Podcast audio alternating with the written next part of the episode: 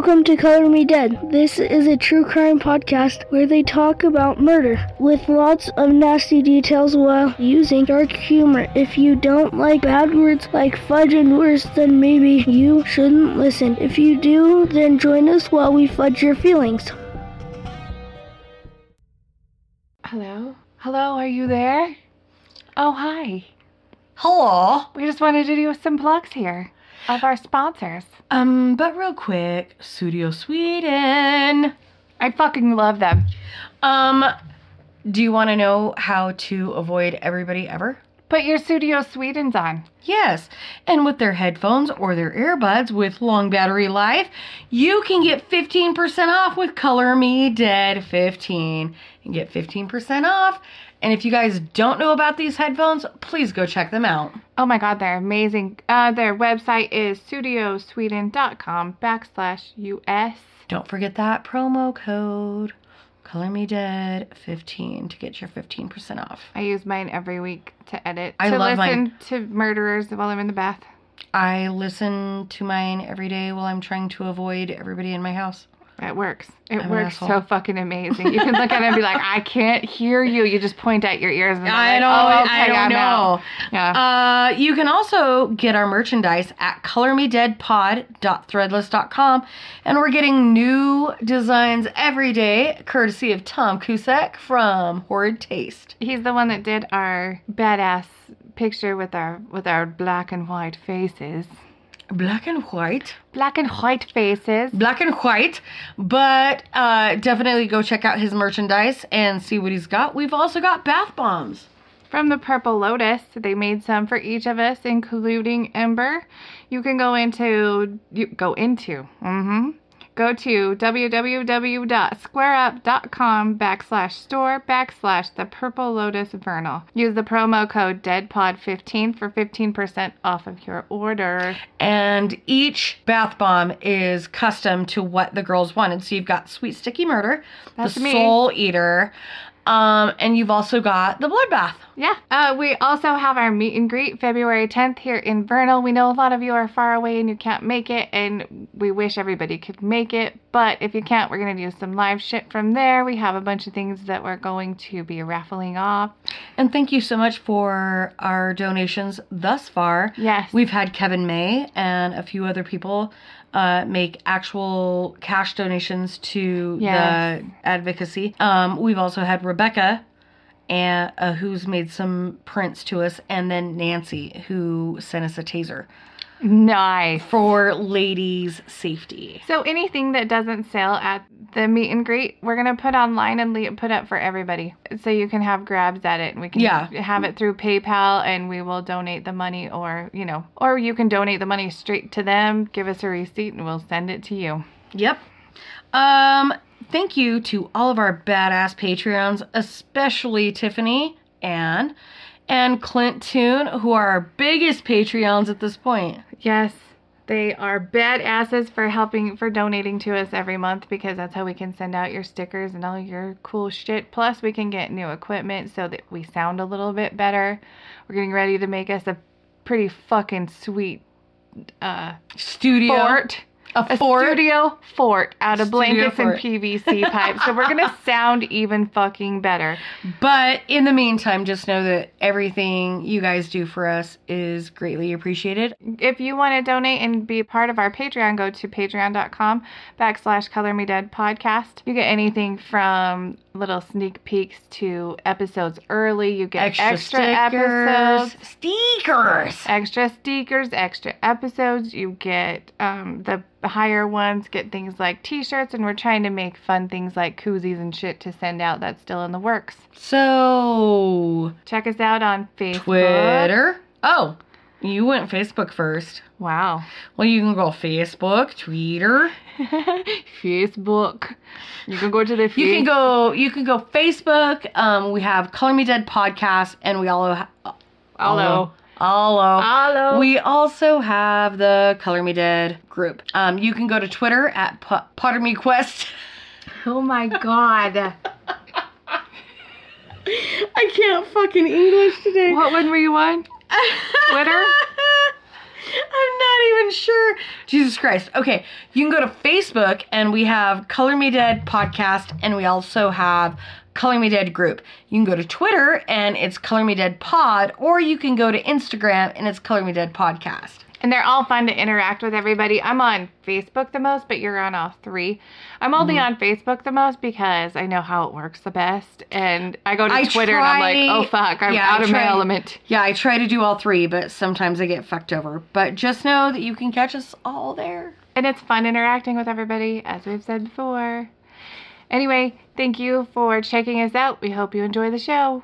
Yay! Look, bitch. Record, motherfucker.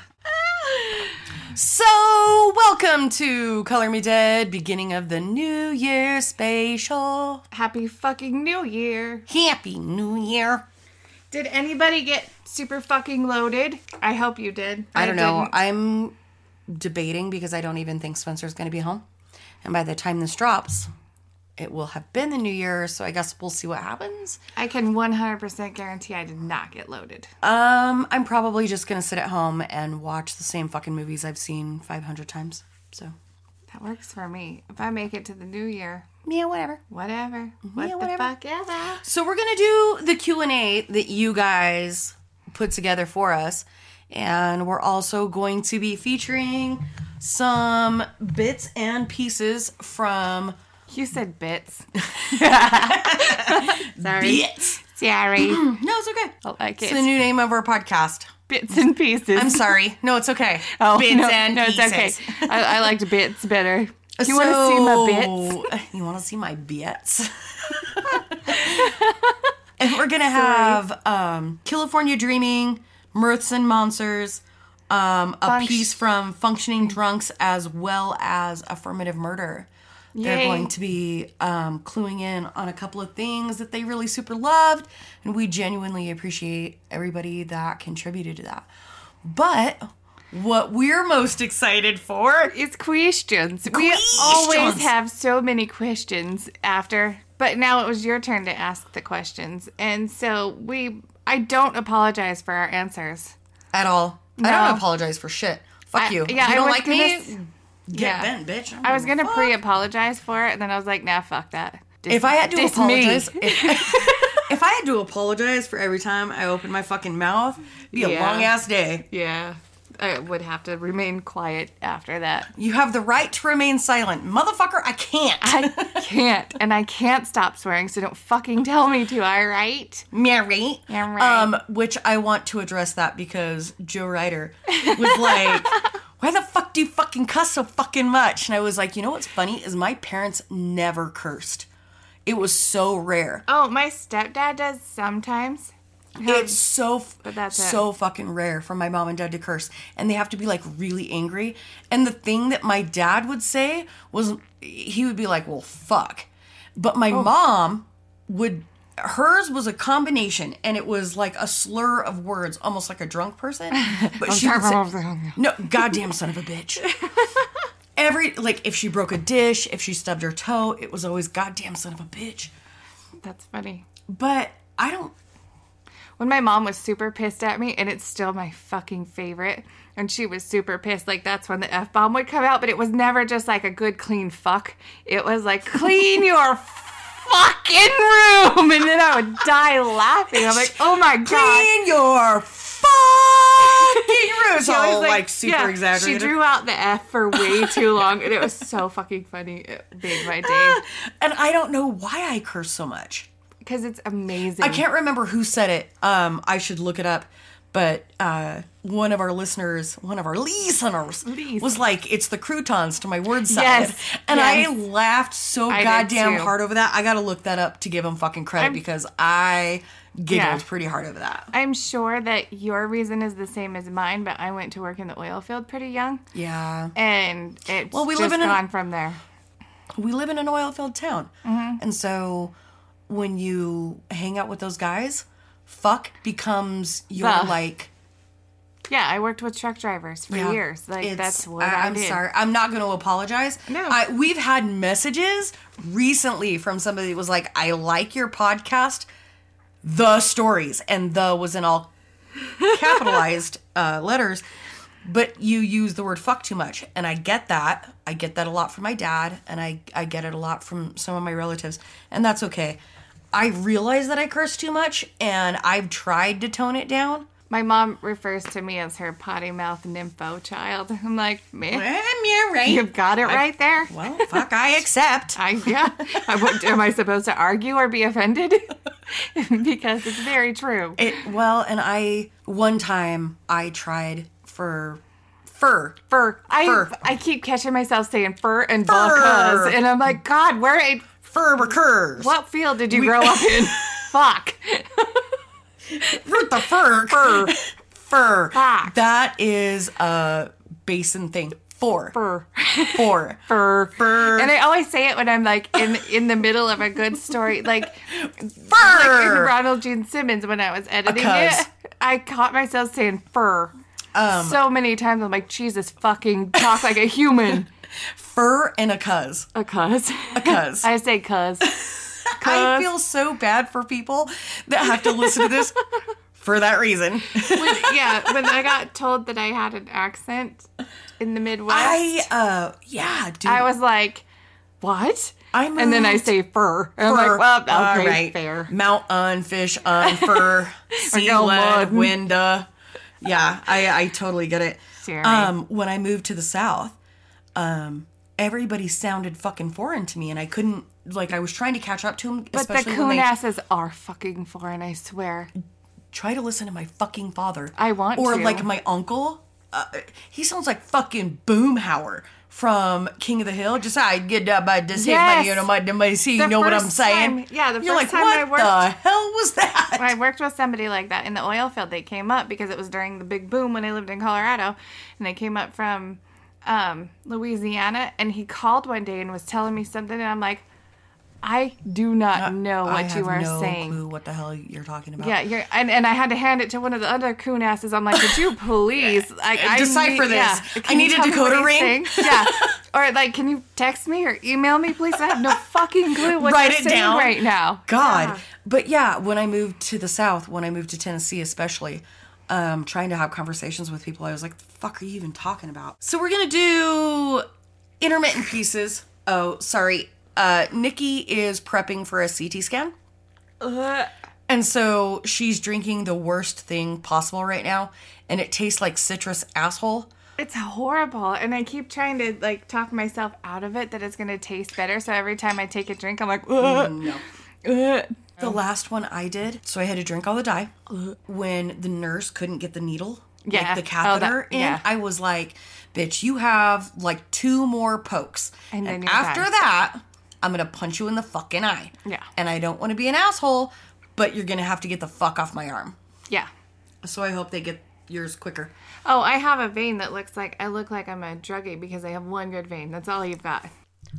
Yeah, right. So let's let's do some of these Q and A's. But first, I want to talk about Tyler's little oh, disclaimer her- last week. So It was just a last minute thing, and I know you can't really understand her, but I thought it was pretty fucking cute. But it's just a temporary, just it was we we have time. something else in the hopper.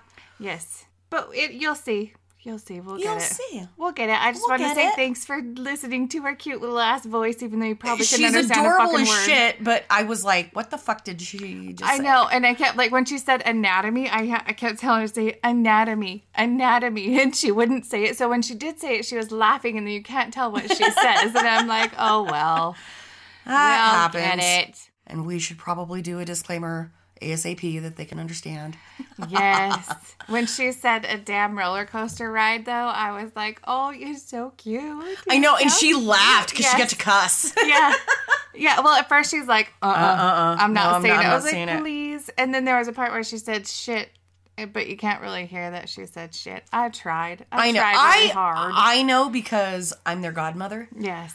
So And- you knew what she Yeah, said. I knew what she said, but I it was hard to understand because Spencer was like, Yeah. "What the hell did she say?" And I like, couldn't tell it. Yeah. Uh, sorry. It was last minute. I needed to throw it on there.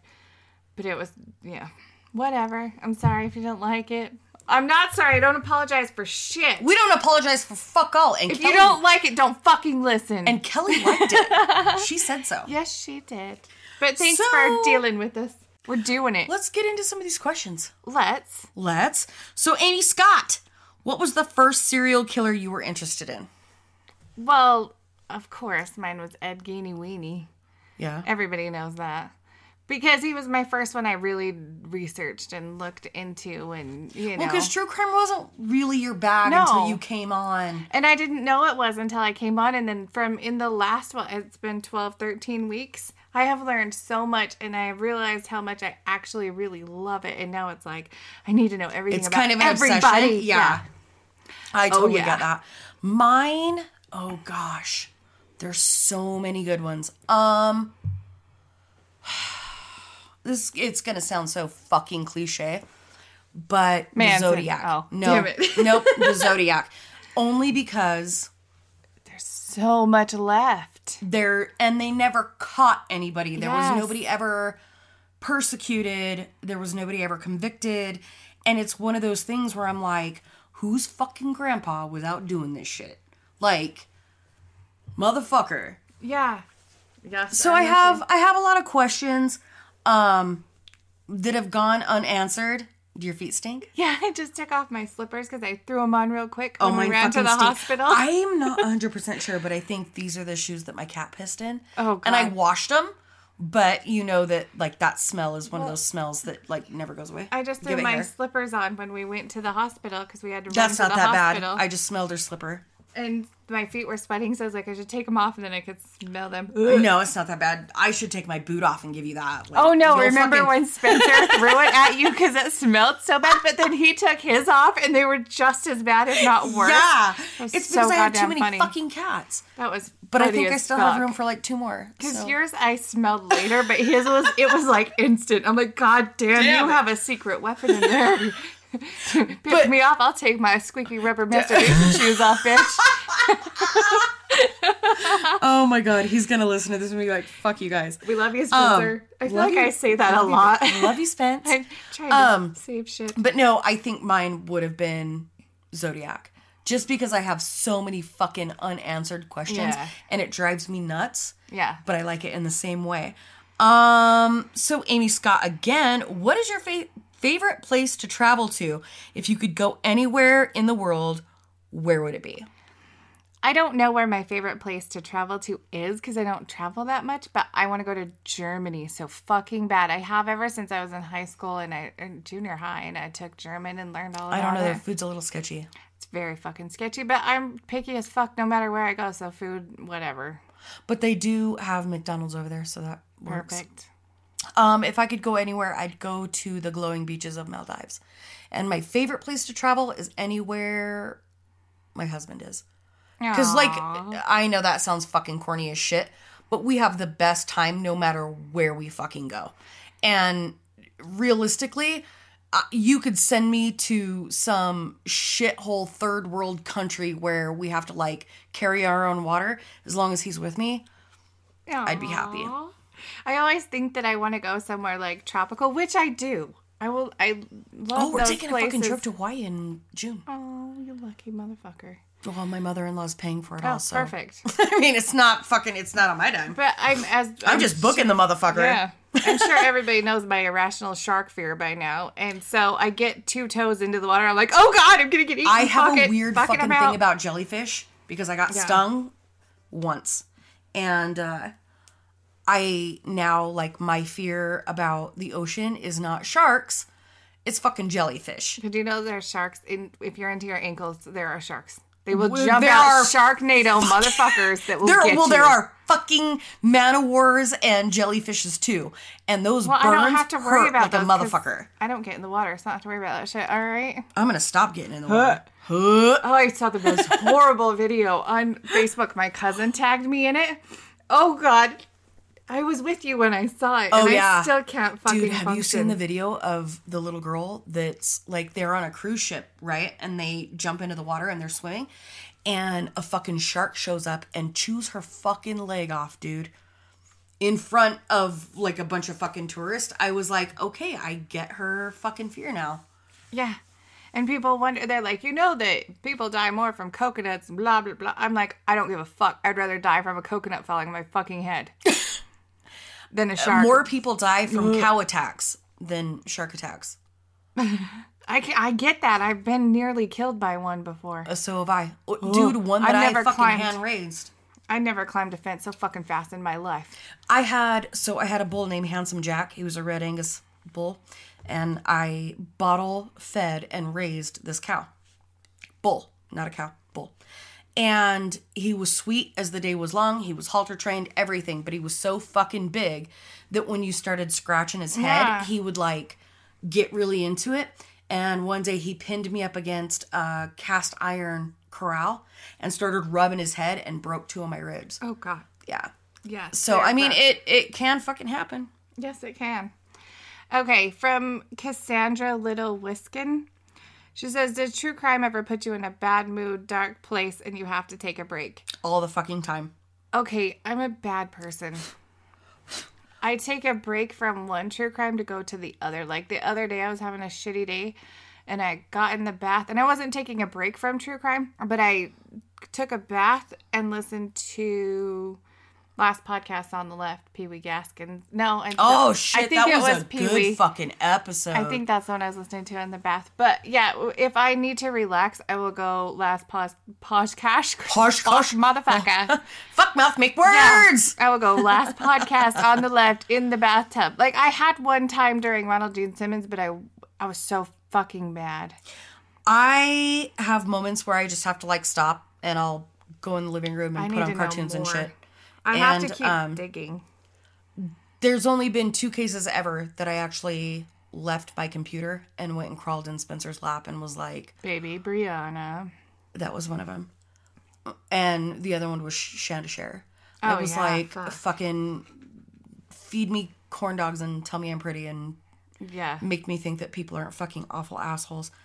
Um, but yeah, there's a lot of times that we have to, and I know that even with Ember, you know, when it was Oh, just yeah. me and her, she'd be like, "Fuck, dude, I have to walk away from this case," and I was like, "I fucking get it, man. Like, I totally get it." Well, yeah, when she was reading Ronald Gene Simmons, the I think Toy Box boys. Oh, yeah, but Oh, yeah, I think Toy Toy, Box, Box, fucked her over a little bit, and I I felt really bad because she Just listening to she those dug episodes way fucking me. way into that and and I was like she texted me a couple times and was like I got to walk away from this for a minute and I was like I totally understand Yeah. cuz when I was doing baby Brianna it took me months to do that because every time I would read something else it would dawn on me what they had done to this tiny Yeah. little infant and I was like shit dude I got to go watch Lilo and Stitch for a minute out. Yeah. fuck it like a blackjack dealer fucking out you know what? I found I found uh the best way to what what lad, lad oh, fuck I cannot say their name. Last podcast on the left says the palate cleanse when they get too deep into their Mm-hmm. shit. They're like palate cleanse. Go watch Bane Cat on YouTube. totally Yeah, like I get that yeah. I, eye bleach, I didn't come up eye with that. bleach was Yeah. like a big thing for me when I was looking at photos on some of my cases. That's what gets me the most is the photos. I'll do okay reading and whatnot, but the photos is where I'm as like. soon as I see photos, I'm like, damn. But when I read certain stuff, I'm like, that's what they did to you? Jesus Christ. Yeah, that reading makes me mad. Seeing the pictures, the last ones, the Ronald Gene Simmons ones I saw pissed me off so bad. I didn't even post them, but I posted a few, but it was, I don't know. It's kind of like the baby Brianna. Like Yeah. we didn't post photos of that because we didn't, and that was a really hard episode for people to listen to.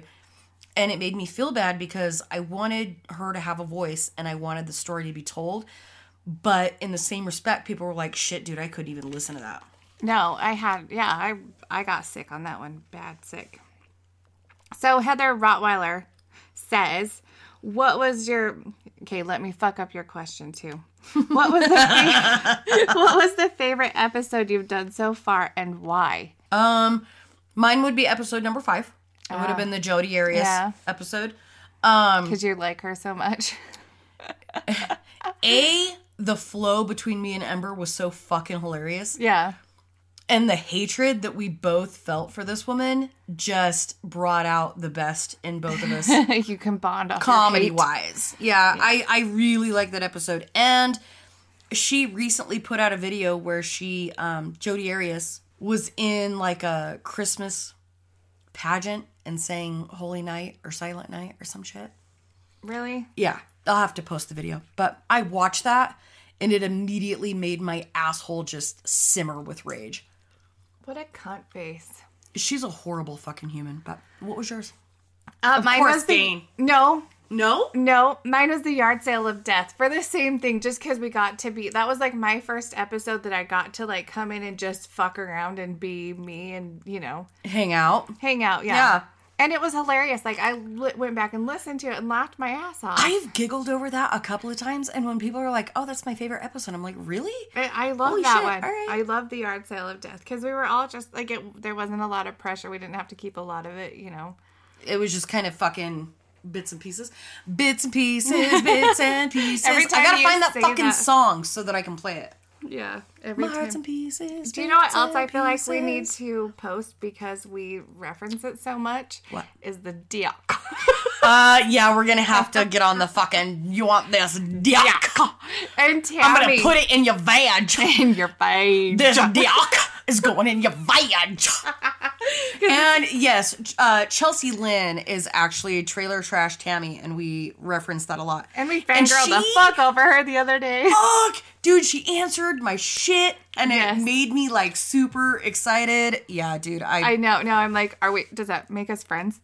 I, I wasn't involved in this. I mean, it doesn't matter. conversation, but I was tagged in it. she it. doesn't so. know yet, but we are friends. Like we should hang out, eat peanut brittle, and smoke pot. like I can have a fake cigarette hanging out my mouth. I'm not gonna smoke it. Oh, I will. I mean, I'll, it out. smoke. I need I need her tips. Do you drink my Dr. Pepper? Do you eat all my Cheetos? Did you show your tits to my brother? Where's my KFC coupons? Did you tell my boss he you would suck him dry at the company picnic? Okay. But okay, That one she like, is my fucking spirit animal. I love her. I love Why her. Why did you so teach much. my niece what fisting was? Oh god, her her fucking comedy though is the best. Yes. it really is. On the Uber drive when she's Holy like, shit! Have you ever sucked a Yeah. on a dr- on a job? Have you ever today's, sucked? Today's your lucky day. I died. And then she climbs in the front seat, and this bitch is my size. Like, I don't know how the fuck she just did that. She's limber as hell. Yeah.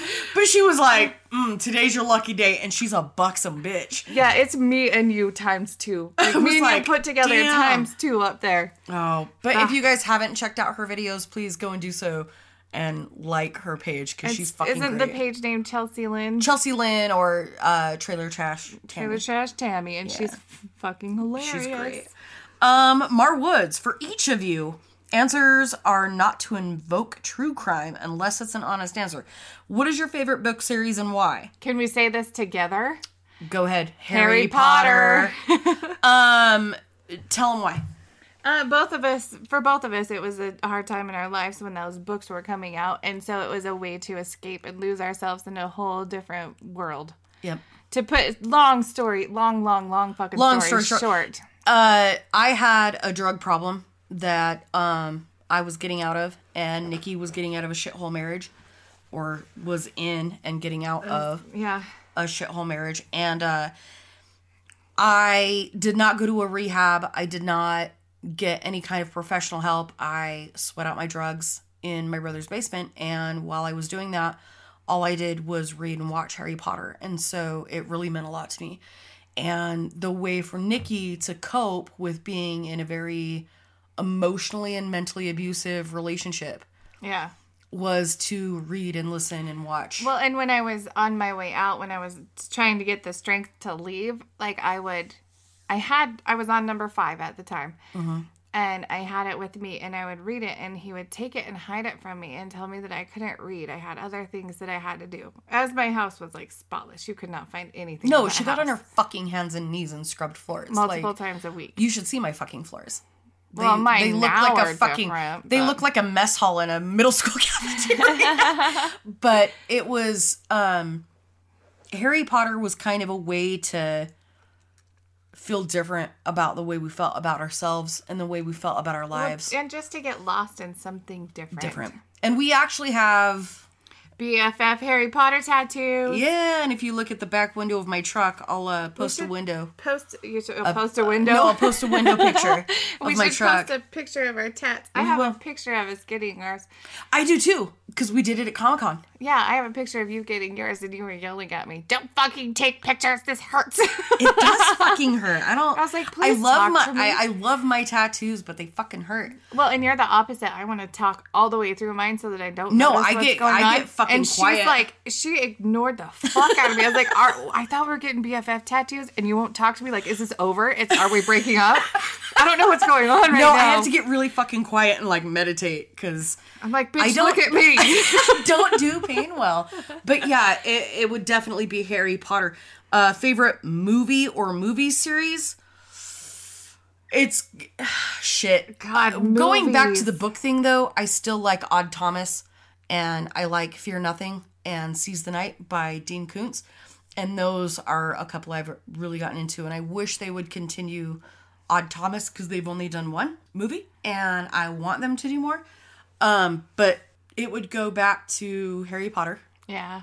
M- movies, there's so many fucking movies. Right now I'm like balls deep Or- in Deadpool all the time. I Deadpool's no my series. go-to. It's got to be a series. no, she said movie or series. Oh, uh, movie or movie series. Lonesome Dove. I'll watch the fuck out of Lonesome Dove every time I fucking see it. I Doesn't watch matter. it like once a year, then quote the fuck out of it for the rest of the year. I won't tolerate rude manners. Anybody that's not willing to pay for a poke. poke don't No, want it cheat bad for a enough. poke. Oh yeah, cheat for a poke. Fuck. Any man not willing to cheat for a poke don't want it bad enough. And then yeah, when you quote that and people don't know what you're quoting, you're like, You're like, God "Ah, damn shit." it, you uncultured swine. Oh, Tombstone. Tombstone's one of my fucking favorites. Tell him I'm coming and hell's coming, Coming with, with me. me. Fuck, dude. I like the westerns though. I do and don't. I It There's a, depends. there's a long story that goes with that that goes back to the first. But um, I love Varsity Blues. That You is- can do it, Johnny. I don't want Fire that fucking pigskin. Me and my friend Valerie, when it came out, we would always go around because the um the commercial for it, the trailer for it, Mount me. was was always I don't want your life. so we would say that to everybody. I still, to this fucking day, it's nice. I want to congratulate you on your win. Well, I want to congratulate you on your Mount Me hat. Mount me? Mount me. Not yet, but after a couple of beers. And um, bitches, You mean you never seen her in her whipped cream bikini? Bitches are all just panty droppers. Give them a Vicodin, a beer, and the, panties drop. Very Shit. nice. Very nice. Oh my god. Charlie Tweeder. what the fuck is this? Look at my dick. Does this look contagious? okay. That movie, I love I that movie. I can quote that whole fucking thing. Oh, I love Okay. it. Every time I watch it, it makes me so fucking happy. All right. So happy. Sorry. We're gonna have to could go no, off. we're gonna have to watch that together because I just got Yes. like retard. Will you go to the prom with me? Miss Davis, will you I go give to it prom a ten, a fucking ten. I always quote that movie Holy too. shit! It's Miss Davis.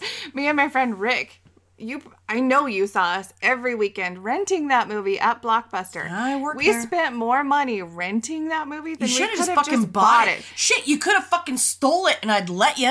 Shit, I'd Probably. take the fucking Well, lock off for you. So then we, I ended up buying it in at Blockbuster in like the used little thing. yeah, yeah. And I'm like- previously owned. And I got it for way cheap, and I was like, you know how many times I've rented this? I could have bought the brand new I version of it still about fucking- 85 times. oh yeah, I still own it. Oh, I do too, and I have it on Amazon just just to make sure that I can watch it all the time. Love it that was a fucking fun movie. fucking movie. uh huh. It was a good one.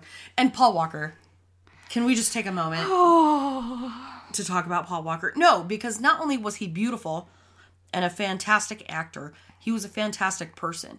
And if people Yeah. don't know this about him, he was actually in the mall at a jewelry store when a veteran was there looking at engagement rings for his fiance. And the ring that she picked was way out of their price range. And he was like the the veteran was like, "Baby, I can't I can't afford this." And I get upset about this because he's done a lot of amazing things, and it's too bad that a, a person like him was wiped off the face of the earth Yeah. too early. Um, he paid, he went to the jeweler and was like, let her get whatever fucking ring she wants. And uh, just bill it to me. Oh. So she ended up with this amazing engagement ring and he thanked the veteran for his, for his service without going to his face and saying it. It was the jeweler that was like, he just covered the cost. He's been to third world countries. Um, he dug wells for water. He's helped sick children. Like, he really was not just the person that used his face and name to get into fancy restaurants. Yeah, exactly. So, So, lay off of that. Have you seen Into the Blue? yeah, of course. I love that movie with him because he's just so chill. Like, It's because I wanted like- to fuck Jessica Alba a lot. you did? I didn't Mm. even notice she was there. And Tweeder was in it. Fucking love Tweeder. I know! God damn it. I and love he was a fucker in that movie, and it made me sad. I was too. The first time I saw it, I was like, why are you such a bitch? You're my favorite. oh, and his girlfriend got fucking chewed up. I was so excited. Uh, I just got the. the Sharks. um, who do you look up to or are inspired by most, and why? Um, radio silence. I know. I know because I really want to put some thought into this answer. I am inspired by a lot of different people, but who I look up to most is my mother.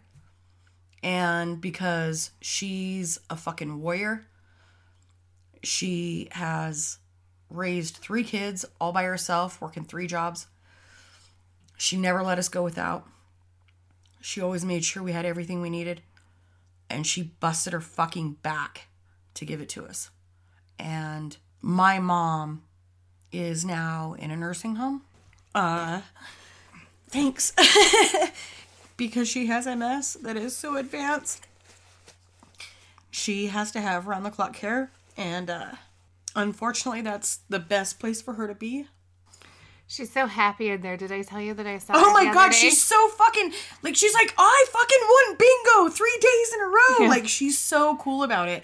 And Cass, when Cassie Yeah. was working there, took such good care of my mom. I saw her when I went.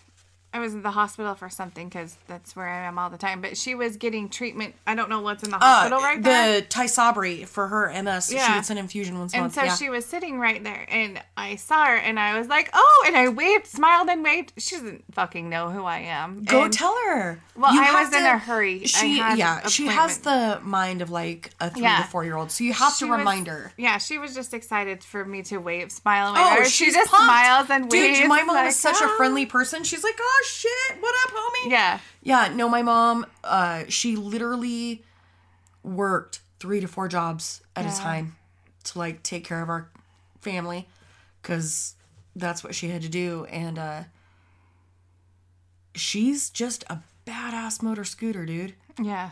And I, I feel bad some days because she's been reduced to like her mental capacity has been reduced to like you can put on Doc McStuffins and give her a fucking flashlight. At your wedding, when Oh the music came on, and she was just like sitting there with her hands dancing around and like happy, and she's like clapping and shit. And I was like, "Aw, Oh yeah. just happy as could be." Probably didn't have a clue where she was or what was going on. Nope. but Nope. just happy. Not at all. But she was having a good ass yes, time. she was. She was having a fucking blast there. But yeah, no, my mom. My mom got fucking hitched up a little too early, but she used to throw down and do like barbecues and smoke meat and make margaritas and like she just took care of everybody all the time. Like my mom's a fucking gangster. I feel like an asshole on this, but I have I can't think of anything. Nobody? No, no, I've had a shitty weekend. Come, we'll come back to it on a later day. shitty day. little bit of a Christmas, so I don't look up to fucking anybody You'll, right you'll now. come back to it. We'll come back to it a later day. Like, dude, it'll be one of those things where you're like, if, yeah, maybe later. if when you're listening to this episode and it splits and sounds weird and it's just me talking, you'll know that I thought of somebody and I was like, I'm, I'm gonna go put that in there. But right now, fucking, I don't know. Maybe my little boy, my little Calvin. He's Oh, the he's a coolest good person in the world. he really is, and he's a fucking ox of a human being. God damn. I wrestle him, like I fight him, I wrestle him, and he can kick my ass, and I lift weights. Yeah, yeah. He, but he's he has like ADD and he has a lot of anxiety now from all of his concussions. Oh my Gave god, Gave him that, lots of anxiety. no, but that kid has fucking bonked his head more times than a pro NFL player. yeah, he's had three concussions in a year, and it's not because I'm a bad parent. It's because the child doesn't pay attention to shit. because the little motherfucker won't wear a helmet. no. Yeah. Well, the one was at a swimming pool. The oh, next oh, that was at Comic Con. Yeah, and while we were getting our BFF tattoos. I remember that. And the next one was because we didn't know he had a concussion because he kind of just shook it off. And Yeah, but he was playing football and got smashed again, football, and yep. then the bike wreck. And then the bike wreck just, I was over the week of my birthday because he was home on my birthday. Yeah, but he's a tough little bastard. He doesn't give up for anything. He's got a little bully and he doesn't give in to him. And he's just a little, he's a badass. Most people a would have given up kid. by then. No, he's a cool fucking kid. And he kid. just keeps plugging along and he's happy as can be. My little badass. Okay, the next question's from Heather Wattweiler, and I don't know if I have the correct answer for this, but it's why won't my kid ever fucking eat? I say because it's a toddler. They're Um, bastards. It's got to be someone under ten, yeah, like, and maybe, may, maybe, maybe. maybe, maybe somebody under six, where like the only thing you eat is French fries, bread, and chicken fucking nuggets. Well, yeah, and I think hers is little. Like Oh, I can't teeny, remember. teeny. Yeah, it's because they're all assholes at that age. I have three, and they all did the same thing at that age. Like they won't still look at Spencer. Yeah. I don't want it unless it's got catch and wrench, Catch and wrench. ketchup and Can we ranch. start just calling ketchup and ranch? Ketchup Ranch. and ranch. Catching. It's ranch. It's ranch. Uh, so yeah, unfortunately, My kids go through the don't eat shit and then they eat fucking everything. And so then do mine, but mine are fucking teenagers. So they go through these weird growth spurts, Heather. So just get fucking used to it to where they eat Yeah, doesn't everything that doesn't fucking eat them first. And then all they do is sleep shit and sleep some more. And then they grow like six fucking inches because the pants I bought for my son in September during Labor Day Yeah. no longer fucking fit him. Granted, his dad's a goddamn Yeti, but just know that it never gets any better. They might get a little bit more adventurous. Starve them out. Feed them dog food. I don't know. Well, in a year when we do this again, she'll be like, "Why won't my kids stop fucking eating?" Why do I have to buy six gallons of fucking milk Yeah, to get through the there is week? one kid. He has one child. How much fucking milk can he drink? How much bread do I have to fucking make? My daughter will be five. My youngest daughter will be five in a couple weeks, and that child can go through milk like you would not believe. Logan Like, will do Christ, child. a gallon and a half of milk a week by himself. But he's a big dude. She'll do that, and she's fucking five. Huh? She's fucking growing, dude. God, she's a tank. She's not fat, but she's a solid little tank. And Oh, I know. She's fucking heavy. Like you go to pick her up and you break your back. yeah, I'll pick up Tyler, and she's like this sweet little, and she's almost seven, and I This can little fairy. Yeah. child that's all delicate and shit, and then you go to pick up Addison and you Like, shit oh yourself. God, oh God, oh fuck. I might die. Yeah. Um, Heather Rottweiler. What is a non-famous case you won't do? There's no case I won't do. yeah. Um, there's a case I've been working on that is a local piece, and I'm trying to make He it as peace. shut the fuck up. Um, I'm trying to make it as well done as I can, and I want to be very respectful because one of my listeners, a few of my listeners, were actually friends with the victim, and so I want to be very careful about how I present it. Um, but there is no case I'll never do. Yeah. Baby Brianna should have fucking proved that to you guys. Yeah. Well, everything, I think every story needs to be told no matter what. I agree. Um, and that is a case that I'm trying to reach out to the mother of the victim. Yeah. and she hasn't responded yet and it's been many moons so i might just do the Okay. case without um heather rottweiler also asked what person case do you want to do but won't and why There not one. Yeah. there isn't one um i will do any case that somebody asks me to do i will cover anything it might take me a minute and you might not get it in as like expeditious fucking manner because it might take me a little bit to to do it but i'm gonna fucking do it Well, the only thing that worries me on anything is our opinions. Because our opinions are our opinions. It doesn't mean that it's the right thing. Everybody has their own opinions. Oh, right. And I don't like it when people are like, "Well, I didn't like your stance on this." I'm like, "I wasn't trying to upset you. It's okay that we have a different opinion, Well, but I wasn't trying to upset anybody ever." Oh, right. And, the, and and I'll get that a lot where they're like, "Oh, you were putting out a diagnosis." And I'm like, "No, I really No, no, wasn't. no. I'm talking from personal Yeah. experience with therapists and people or just how I feel or whatever And- or how I feel about it." And and that that, doesn't make me a fucking professional. No, and that can change with knowledge. Like my my um opinion that I have could change if I had more knowledge, and I'm not afraid to say that. But I don't want anybody to think I'm trying to piss them off or say it is how it is. That's the only thing that worries me about. like giving your opinion on Yeah. shit. Yeah. Okay, so Megan Budd says, "Have you ever worried that someone obsessive in a bad way will listen and make it personal?" Fuck Um, yes, all the I do. fucking time, and it has happened. That's why I like doing the old cases where everyone's dead. but there's Do things get personal all the fucking time? yeah, every Uh, and and that's just something you're gonna have to deal with if you do a true crime podcast. I think yeah. I've had people make my opinion personal. I've had people make the podcast fucking personal. I've had people reach out to me and be like they want to tongue punch my fart box, which is kind of a compliment in a weird fucking way, but in a lot of respects, it's just yeah. I don't think gonna- you're- anybody wants to now that you've just put it that way. Nobody wants to tongue punch your fart box. Maybe No. they do. Oh, they maybe you just turned some people on. I don't know. I I- should not fuck, speak you don't. I not you, know. You don't know. You don't know. They might be like extra turned on right now, where they're like, "Yes." She just please. called it a fart box. Oh God! it's Brazilian fart porn. Ooh! It came out of nowhere. Oh my god. Say fart box again. um, Jesus Christ, Heather Goss, what made you decide to do a podcast? Uh, initially, it was a way for us to stay home with our kids, and that was me and Ember. Moving forward, um, Ember has created a, a new podcast that works better for her, and I'm really excited about that.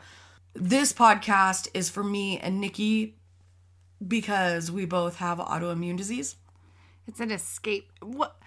Sorry, I didn't mean to cut you off. No, but it's for fine. me, Like, it's, it's- something to do that we don't have to use our body. I can sit my ass can, in yeah, bed. like we can we can pull away and do research and type up cases and record and stuff, and we're not stocking shelves or sitting at a desk or trying because to clean my house. yeah, there's there's a lot of different things. Um, and on a more personal note, are your families religious? Yes, my mother's side of the family. This is Angel speaking. Um, yes, my mother's side of the family is very religious. My whole family got sealed in the temple. I have many cousins that have gone on missions. Um, my grandmother does temple work, and no, they don't ever listen to my content. And, And I've you're gonna have them- to Google all the things she just said if you're not from Utah. Good luck. And I've a- I've actually asked them not to listen to my podcast because it will just further make them fucking hate me more than they already do. Um, are, are you finished with your answer? she says my mom would sure like to lay some evangel- Well, evangelical guilt at my doorstep if I said the shit in my head I said out loud, especially in a public show. Uh, my grandma blocked me and unfriended me on Facebook. Eh. My grandmas are dead, so they can't do that. Well, my grandma, who I very much love and think she's the sweetest person on the face of the fucking planet, um, wants nothing to do like with me. No, she wants nothing to do with me on social media, and she's the sweetest thing ever. And uh, a lot of my family would like nothing to do with me, and they do because I'm fucking funny, and I make their fucking barbecues better. Right? you bitch, you got you can't get away from me. I mean, if there's food, I'm fucking coming. My family is religious. My mom isn't so much. My mom and stepdad aren't. My stepdad's the reason that I am the way that I am. And my mom gets all mad at him for it because me and my big brother and my little brother are all just fucking disgusting. Get the three of us together. And she blushes. She will just bow out. She's I'm like, no, coming to I am all out. of your fucking holiday parties from now on. Uh, yeah, me and my brothers are in the corner like little kids. I still fucking giggle over the jokes that your dad, your stepdad, make Oh, yeah. made when he was giving my husband a vasectomy. Oh yeah, and that's how he is all the time. That's why I am the way that I am. But my my dad and stepmom are very religious, and all of them are. And I've told every one of them not to listen. My big brother, I think, listens, and my little brother, Kagan, is a huge fan. So Yeah, but Kagan's cool. shout out to. Kagan. You're the cool one. Yeah, but Kagan's cool as fuck. I think my sister Kinsey listens. A yeah, but I want to have a sleepover with Kagan and Dude. like braid his fucking hair. I don't know. He doesn't have enough hair, but you would laugh your fucking ass off. He's hilarious. So, but then, then Say his last name because it says Seaman. Simontelli. Sorry, Vin. I had to after that. After I that can't whole last fucking name. remember because I know. we're an asshole. But he spelled it out and he was like, "Yes, Seaman is in my last Seaman name." is in the last I name. I don't care how What you finish most it. Fucked up thing you learned in your research? Did you omit anything or think about it? We never omit details, first and foremost. No. Um, that is part of true crime. And that is something that we pride ourselves on is that we give the grossest shit you won't find anywhere else. The only thing I've ever taken out is just shit that, like, from their backstory that didn't matter because there was so much more in Uh, Gene if it's like, yeah, if it's like their fucking military history or something like Yeah. that, like that's not really a gross detail. It's just something, or like on Baby Brianna, like I'm not gonna give the fucking details about when somebody died that doesn't pertain to her. You know what I mean, or pertain to the crime. Um, most fuck thing, most most fuck, fuck thing. most fuck thing. That's my new word. Most, Most fuck fuck thing. See it like most fuck thing. Yeah. it's a Dutch soup. Most fuck thing. You like most? No, I just tried to turn it into no. Like an Asian Yeah. fucking ramen. I- most I fuck just- thing. I just went Asian. You went Dutch. Oh, shit. Whatever. Right. It's Asian Dutch soup. That's a Oh, thing. shit. All right. It's most fuck. It's most fuck thing, yeah. It's most fucked thing, yeah. Uh, the most fucked up thing I've ever learned in a case actually came from Dean Corll. And that's when he was putting the glass pistols into penises and breaking them. Yeah. And the fact that he chewed somebody's genitals off. I, I would say Dean Corll with the way so nasty. that he raped and Yeah. tortured people. that was horrible. It was bad. It was really bad. Okay, next one from Ka- would you say that Kaylee. Ka- Kaylee Wilson?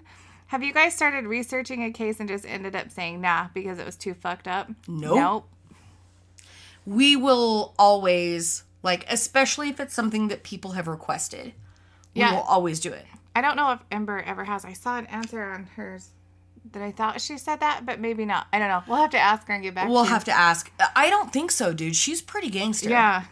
I know like, there was she something fucking that gets into some no. shit dude and she's like fuck it let's do this down the rabbit hole she Uh, goes. tanya todd where did my husband leave his keys they're behind the couch with jesus and you should find them both Keys first. I don't know. Maybe Jesus. Jesus probably has you. them in his room. Jesus can take the wheel. Jesus, take the wheel. uh, D. Edwards. If you guys could interview any serial killer, dead or alive, who would you go for and why? And what's the main question you would ask? Steph Moses was right about Nikki. I don't know what that Steph, because on her comment she write she wrote Nikki would go with the Gangster. He, he It's right. Fucking would. I would just because What would you ask him, The though? reason that he intrigues me so much is because he's so fucking like shady. I don't know if it's really I don't know if it's just that he's dumb and like kind of slow or if he's really smart and playing dumb. I don't know what I would ask him. I have I have a whole book. I just want to sit with him all day long and talk to him. And be like, "Bitch, cut your shit." All right. And let's just be people and you talk to me. I, like there's just so much shit I would want to talk Especially to him the way he gave his fucking confession. Yeah, and he gave himself up in everything and And then turned around and was like, Can I just get some apple pie with some cheese? I have a headache because my son does that. My fucking ten year old son, when he doesn't want to do something, then all of a sudden he's got telling a me that headache. Calvin's gonna be a fucking lady skin wearer? I don't know if he does. Do we need to start putting it in a, in a kennel? Maybe. I don't know. All right. Well, I'm just saying about the headache thing. That's him trying to get out of shit. So I don't know if he had the mentality of a small kid. I don't know if he knew what he. There's so much, so many things I would ask this mm, motherfucker. If I'm gonna fucking ask a question of any serial killer, dead or alive, who would you go for and why? And what is the main question you would ask? God, that's a good one. I would go for Dean Corll and I would ask him Why? why the torture, like what happened to you that hurting other people was pleasurable. Yeah, that's a good question because his torture was a whole. It was a, a fucking level of hurt that most people will never experience And or where do you get the ideas to do it like that? I don't know. And I, I I look at that and I'm like, something happened to you though. yeah, You know what I mean? Like you don't just come out the gate stuffing things in anuses and urethras. because he's a dude. He knows how that feels. Why? It, it's it's got to be something. So I would like to know why. Like what what did he experience that was so horrible that he or why? Why did you receive pleasure from that? Like what excited you about that? Yeah. That's kind of a fucked up thing to ask. it but- is, but that's shit we want to know. Why? Um, Heather Rottweiler. If you could visit a crime scene, a case as a specter, and see it as originally was, would you go there and why? Yes, I would, and it would be Jodi Arias. I would go and check out that fucking neck wound. Oh. I want so I gotta fucking know, man. I gotta know. Did she really cut that much out of his neck? Or did the flesh necrotize and it opened up because he wasn't fucking found for a minute? Yeah. But uh, that would be mine. My answer is no. I can't. With the crime scene photos, with the anything, I have such a hard time. No. I I want to see the Jodi Arias. Uh, let's see. Lindsay May LaForge. What aspects on the justice justice system are most infuriating for you? If you had one power to change it, what would it be? Um, I know my answer. Sorry, you can go, go. first. No, go. The death penalty. We've talked about it a million times before. If they're fucking guilty, just be done. But then on the other end of that, that pissed me off that Ronald Gene Simmons just got to go out like that. Like, bitch, fuck you. I think one of the things that frustrates me are when there's physical evidence, like in a recent case, um, where a nine-year-old do- uh, nine-year-old girl was raped repeatedly, and there was physical evidence, but the trial ended up a mistrial. Oh. That kind of shit upsets me. If I had the power to change one thing, what would it be? Um, I think when you admit and there's a confession, I don't think you should spend 17 years on death row. Or all the time and money of a Uh, trial. like an The appeal or any of that too, shit. Because like DPR's trial, where it was a mistrial, fuck you. I think it should just like express lane to the fucking gas chamber or whatever, but that's just me and I'm an asshole. So, but that most recent case where uh there was literal semen and other physical evidence on this little girl, a nine year old girl who had been raped by four adult men over Easter. Um, and their case ended up in a mistrial. I don't I don't see how if their semen, all four men's DNA was in her body, a nine year old little girl, how the fuck did that end up a mistrial? Yeah. And yeah, like I said on our I can't that fucking shit, dude. No. I, like I get, I look at my own daughter, who is seven fucking teen, and then I look at a nine year old, and I'm like, are you fucking kidding me? You thought it was okay to, to push any female into unwanted physical contact, let alone a fucking baby? Go fuck yourself. Die. Die hard. Die with barbed wire around your fucking neck. Die with fire in your fucking face. yeah, I agree. But like I said on our comments, this could be a whole episode. Oh, that because I could be- go yeah, way deeper absolutely. into it. a lot. It was a good question though. It was from Megan Budd. Have you got any weird fan mail? No, I have. uh, define weird though. Like stalkers or because I've had people be like, "You're creepy and you're pretty and I like it," and I'm like, "Yeah, my husband's six foot ten. He'll fucking butt fuck your corpse." So So there's that. I mean, yeah, I got fan mail out of nowhere that I don't know where it came from, and it. But like in our bit. Color Me Dead stuff, no. No. Individually, uh, yeah, sure. But then they stalk me and they see that my husband's a goddamn Sasquatch, and they're You like, guys get "Just dick pics, kidding." though. I have gotten some good dick pics. I'm not saying I want them. no, no, no, no, no, no, please no. don't. They are not welcome. they they are not. Please do No. not do that. Okay, we have one from a girl named Ember Hammond. Oh, Amber. Oh, Amber. What is one big name serial killer that you don't know a lot about but you would like to cover in the future? Can I go first? Yes, Jeffrey Dahmer.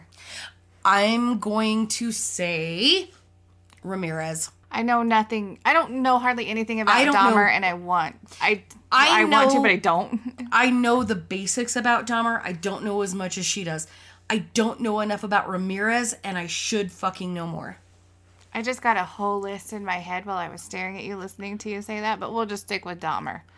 I there's part of the fun of being a true crime podcast is that you don't always know about somebody, but then you get to go learning. and research and my, learn. Yeah, that's been my favorite fucking part. Is every Yeah. week I learn something new. Every Do you week think I'm I reading knew everything about fucking Catherine Knight or Mary Bell or No, and I like learning. me too? And it's, the not that thing. I like learning new ways to slash people up, but I mine mine is the mine is the upbringing. I like the backstory. I want to know why. Why did we get to where we are? That's my fucking favorite part about learning everything. So there's, I think there's lots, Ember. I think there's lots that you know that we don't. And if I could sit and pull your brain apart, What's funny is on this page, on this link, like she was answering everybody else's questions a little bit, like chiming in, you know, on everybody Yeah, else's. yeah, yeah. And then all of a sudden she starts asking questions, like it's like it clicked. Oh wait, I can ask questions too.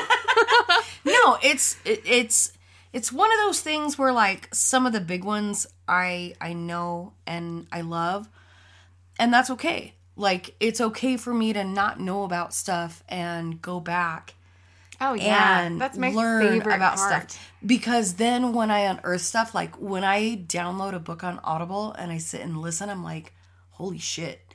Well, I Um, didn't think I liked reading until I started reading these books, and I'm like, and turning the pages so fast, I'm like a little nerd. Like, oh my god, tell me more. Tell You're like taking more." fucking Yeah. notes Oh and putting yeah. post-its in. Oh yeah. Um, you saw my book, my. But she asked us book. if you could go back in time, where would you go? What would you do and why? I'd go back to Comic Con last year, and I would take Jason Momoa in the bag, and I would fuck the shit out of him, Wow. and that's why.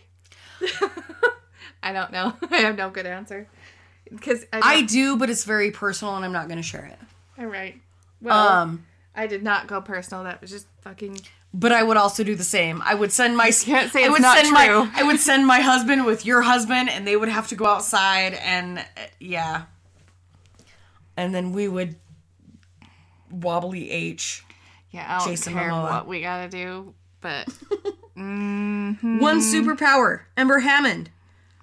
Any superpower, what would it be? okay. I've been thinking about this. Okay. My superpower, which is totally fucking lame, but it's very relevant in my life, is to be able to clean the house by snapping my finger. Because You wanna be like, bewitch. Yes, I Like- like, to have shit clean. Okay. But my body doesn't work anymore because I I have three bendovers in me a day. And once those are done, I'm done. And I hate that my house is usually kind of messy and I just want it. That would be my superpower. I would breathe underwater. No, fuck And that. I would probably get in the fucking Uh, lake uh. and I would never leave. almost got shark fucking. I would get in the lake and I'd never fucking leave. Ember, Hammond, you snotty little minx. Snossy. Sassy little bitch. Um, Tom Hardy, Jason Momoa, Oh. Jeffrey Me. I love this fucking question. I, I do love it so much. Okay. Fuck Mary Kill. Tom, Tom Hardy. Hardy. Jason Momoa, Jeffrey Dean Morgan. Go. Fuck. I know. I think that I would fuck Tom Hardy, marry Jason Momoa so that I could fuck the shit out of him. God, I don't want to kill Jeffrey Dean Morgan though. but Fuck. Lindsay LaForge had the best fucking answer. But it's fuck ever. Yeah, I get to fuck them all before I Yeah. kill one off Yeah. and send the other one. It, it- she had the greatest answer ever. But if if if I had to choose, um, I'm gonna kill Tom Hardy. I'm gonna fuck Jason Momoa. I'm gonna marry Jeffrey. I Dean knew you were gonna marry Jeffrey Dean Morgan. I'm sorry, I have to kill your husband. It's all right. I'm gonna fuck him first. It's okay. I'm all right. You can ride his fucking face like a saddle pony if you want. we can tag team this shit. Tag Oh, team this bitch. This bitch, you want to take this dick? You want this Put it in my vag?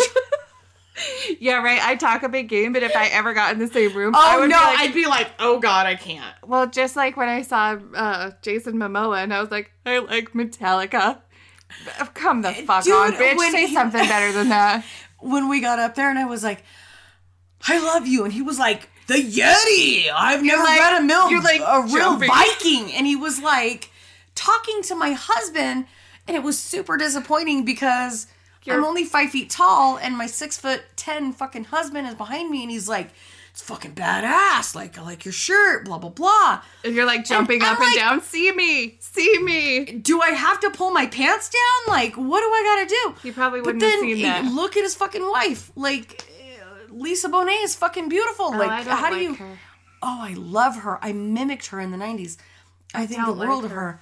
What have you seen? Fuck. Have you seen uh, Ray Ray Donovan? Fuck. I don't think I have.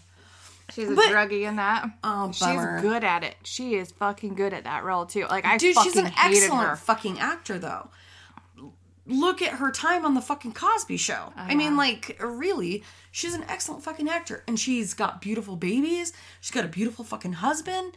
She's got a nice fucking body after making babies. Like I know, bitch. fuck. I didn't have a nice body before kids. Sorry. I didn't even have kids, and I don't have a nice body, so well, it kind of fucking is what before, it is. So whatever. And all you motherfuckers that have nice bodies after you make babies can go straight to hell, but only in the sweetest, nicest.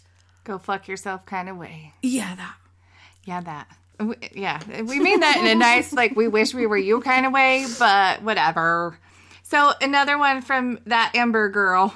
Most important life lesson you've learned so far. Fuck. This could be a whole episode. Yeah, it could. Um, I let shit slide off my back like water off a duck's ass. Things that should bother me, I don't let them. Mine is clean out your fridge weekly. Fuck, yours is better than mine. shit. Because I think there's spaghetti in there from like three years ago. I, yeah, I figured this out. Like, and then had I wonder where the hard fuck way. my Tupperware is. And I'm like, Jesus Christ, there's fucking spaghetti that I can't throw it away now because it's got its own ecosystem. There's people in there. Yeah, I, I'm ruining lives if I do this. At yeah, this I can't point. throw that away. There might be things in there that Yeah. the universe hasn't seen. Nope. Um, Ember Hammond, you saucy little shit. Shit. If you could solve any unsolved murder, what would it be and why? I put Kevin Mays on here because I'm with him. Okay. Uh, no, mine's gonna go back to West Mesa Body Pit. I want to know Oh, where yeah. the fuck that guy is. Do you know where else? Okay, so Kevin May. me, me and Ember went back and forth on this for a minute, I could imagine. and I want to know who the fuck did all that. Yeah. Kevin May says the Zodiac, so I could give him a right twatting for being a pretentious fanny fart. if you have not listened to Mirths and Monsters, go listen just to hear his voice, if nothing else, and then go back and read that in his accent because it's beautiful. A fanny fart. A fanny fart. You know he's gonna roll his R. It's gonna be fucking Yes. beautiful. But my other one, and I judge me. Everybody fucking judge me. JonBenét. Ooh, I want to know. God. God damn it, I want to know. So, Ember also asked if you could be a juror on any case, what would it be and why? No, Are you refusing to answer? I don't want to be a juror. I do. And it probably would have been Jodi Arias because she Oh, I could do that. she hoodwinked somebody on that fucking jury. And I'm with Ember on that one when she's like, I fucking hate this cunt. I'm like, yeah, me too. Yeah, I could. I could do that one. Um, fuck Mary Kill. Yes, this is from Ember too, and this is my fave. It's I- not as hard. This one's not as hard. Thanks, man, for participating so much. This is cool. Ted Bundy, Charles Manson, Gary Ridgway, fuck Mary Kill. I'm gonna fuck the shit out of Charles Manson. Goddamn. You can imagine that boy can fuck like no other. You see how he dances? Imagine how he fucks. Oh, that's gross. I don't want to. I don't even want to answer this question. I'm gonna fuck Wait, I gotta Ridge- finish. Oh, I gotta God, finish. Go, Fuck. go. I'm gonna fuck Charles Manson. I'm gonna marry Ted Bundy because he's a sweet talking, sly, good looking motherfucker. He's not that good looking. I don't think he is. I think. he I is. think Manson's better looking. Like back in Manson's prime. God damn. Manson looks like like my real dad. Oh God. I'm gonna fuck your real dad then. All right, it's on. No, have you really like looked at the photos of my real father? I want to now. Maybe I have a thing for him. I don't know. Gross. But I'm gonna kill Gary Ridgway because he's a cunty. yeah, cunt he's a fuckhead. I'd kill him too. Fuck you and you. I'd probably fucking- fuck Manson, marry Dahmer. Dahmer's not in here, and Dahmer likes dudes. Oh, too. Bundy. I'm sorry. I'm high. No, you're not. Oh, ooh, Lindsay May LaForge. Could I? I'm so excited. I can't even Fucking say the words! question. God damn it, mouth, Doc. make words. If you could interview any serial killer, who would it be? So many people. I know we kind of already answered Aileen that, Wuornos. I would like to. I would like to talk to Aileen Wuornos. I don't know who that is. Um, she was kind of a white trash princess who murdered a bunch of Johns. Oh, okay. And that's like really that's a shit summary of who she is. I'd really like to talk to her. I don't know who besides Mr. Geeny Weenie that we talked about before. There's so fucking I really want to fucking I I would have loved to talk to Aileen Wuornos. I feel like there's a lot that happened to her that molded her into who she was. I feel like there's a lot that happened to her that made her into the monster that she was Yeah, and what could have been done to like save her. that's a good one. I don't really know. There's so many that I, I don't. I can't think of just one right now. I have a lot of questions about Aileen Wuornos, and I think they're never going to get answered because I think people can go one of two ways when they've been abused.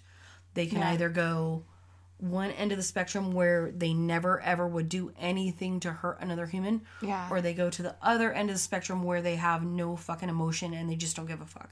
Yeah. And that's speculation station. Yeah. I mean, but I would love to have talked to her. I was gonna say Manson for his dancing skills, but he wasn't a fucking serial He killer. wasn't really a serial killer. Lindsay May LaForge, if you could make anything for Ed for Christmas, what would it be? I wouldn't make anything because my skills are not up to his standards. No, but I would take a scrotum. Oh shit! And be like, "There's the other end of No, the no, no. spectrum, bitch." So I would like to take a scrotum and cut it off and pull all of the things out. And Turn it then- inside out so it can dry. Yeah. Uh. But once it went upside down, I would like to get a candle that goes like a tea light candle, so it was like a little hot air balloon. Oh, So it'd be a little, like a little nut sack. I got you. You've been thinking this through. Or was that a spur of the moment? I- Please don't ask me to answer that. but if the thin skin was thin enough, it would work because we did Yes, it, it would. in science class. But I would like to make him a hot air balloon out of a Remove scrotum the hair because first, he please. doesn't like his scrotum. So maybe we could take his. Can we just have your? He wanted a sex change, so we could. Take That's what that I'm thing. Mm-hmm. saying. Like we could take his scrotum and we could make people out all of of the, things, and then make a hot air balloon out of the. Um, sorry, fuck. This just got. Please don't call the police on me. I swear to God, I He's just dead. He's dead. We're not threatening. I hypothesize He a lot a of grave. things. we can go dig his grave. I know where it is. Been there. Jesus Christ. Sometimes I should think about the things I say before they fucking come out of my mouth. Lauren Lundy, who was the most interesting murder you have researched that you previously didn't know a ton about and why? Catherine Knight. Yeah, That was a good one. that was a good one. I loved that one. She's a fucking nutbag. Fucking- well, was. yeah. Well, is. She's God, have you seen the fucking pictures? She looks like one of the trolls from the fucking Fraggles. Yes, I she did is see that just the fucking other day. aged well. Not at all. Nope. Yep. Yep. She has fucking suffered. Yeah. Um, I didn't know a lot. I know a lot. I know. I don't know a lot. I know. Uh huh. I did not know a lot about Catherine Knight, and her crime was probably one of my favorites, just because there was so much to it. That, yeah, I liked the shit out of that one. I didn't research it, but I listened to you guys before. Any, anybody, because it's not a secret that I don't know tons and tons about all this Well, neither shit. do so everybody that I've researched has been fucking amazing. Gein was obviously my favorite. He was my first, and his just his brain, how it works. I know everybody's getting sick of me saying his name, so I'll stop. But That's all right. Sorry. I'm sure I'll get another obsession soon. Do you know who I didn't fucking like was Ronald J- No, I liked researching Gene Simmons, Ronald Gene He Simmons. bothered me only because he fucked his daughter. Yeah, and his like whole, that bothers me to my very fucking core. His backstory gets me. I feel like they left out a lot about his childhood and how he was treated. you gotta under you gotta wonder like how a person comes to think that it's okay to have sexual relations and i apologize for my terse language because we have a listener that i will not say the name of Yeah. who may or may not have experienced similar abuse and Yeah, I'm we don't want her to- fucking yeah. sorry so fucking sorry for that you gotta fucking wonder how a person came to think that that was okay You do, and ex- especially I just about said especially, Especially? especially with his upbringing, because all they really said was his his mom had oh he had a husband. He has Dad Jean, and Dad she Jean. was sick. She was really sick. So did something weird? Was like Dad Jean too overbearing while Mom was sick because he was so don't know. entitled, or did she just give him too much because she felt bad because she was sick and or maybe she was so sick she's was just like fuck go do what you want But he felt like the whole But how world do you- owed everything to him. how do you get to the point that you have sexual intercourse with your fucking daughter Yeah, that part I don't. Do- i don't and i i don't want to offend anybody i don't want to out anybody i just that was fucking a lot to handle it when i read it was. um Lynn, No, we're on oh, shit. Dennis. Laura, no. Oh, are we? Oh, yeah, Dennis. Dennis. Dennis Dubé. Dubai. from Functioning Drunks, Yes. who also is creating a new podcast. It's a From- radio show. Yeah, from DNA, and it's called Cold Pizza with Dennis and Nikki, and maybe one day Angel. Well, Angel But- will be Angel will be a very frequent customer on it, Um, but it will air after. And since that was something that people started listening to, I genuinely would appreciate it if you started listening to this one. yes, yes, it would be Um, amazing. So D- the DNA radio production. Sorry, Dennis, I'm fucking it all up. DNA Productions. but it produces functioning drunks and and uh, cold, Cold pizza. pizza. Cold pizza. We came up with that. It was like naming a child. It was fucking hilarious. I'm like, I'm throwing random shit out to them. You know how I do. I just throwing shit that is not actually possible, but just saying stuff. So I feel like I'm part of it. And then we were talking about pineapple pizza, which he hates and I love, And I hate, and you hate. And I, he said, dude, pineapple.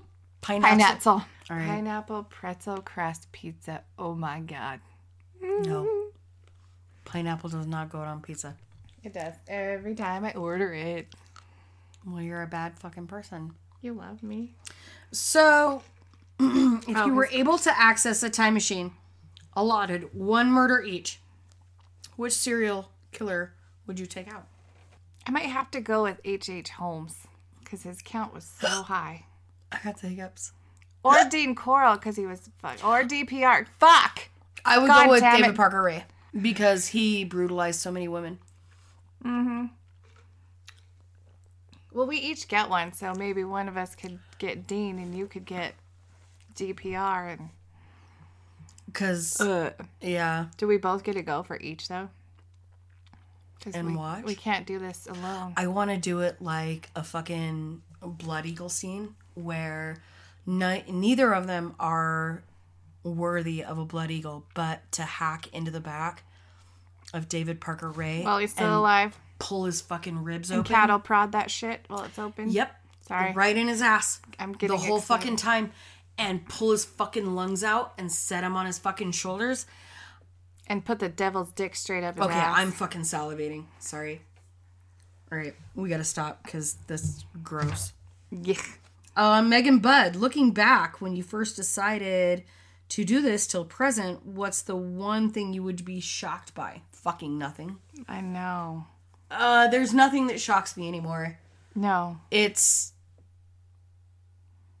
it's a thing where no matter what you read on old murders, new murders, current events, it doesn't matter. Like nothing shocks me anymore.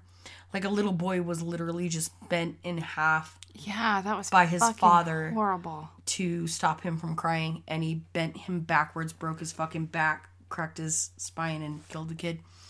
Nothing fucking shocks me anymore.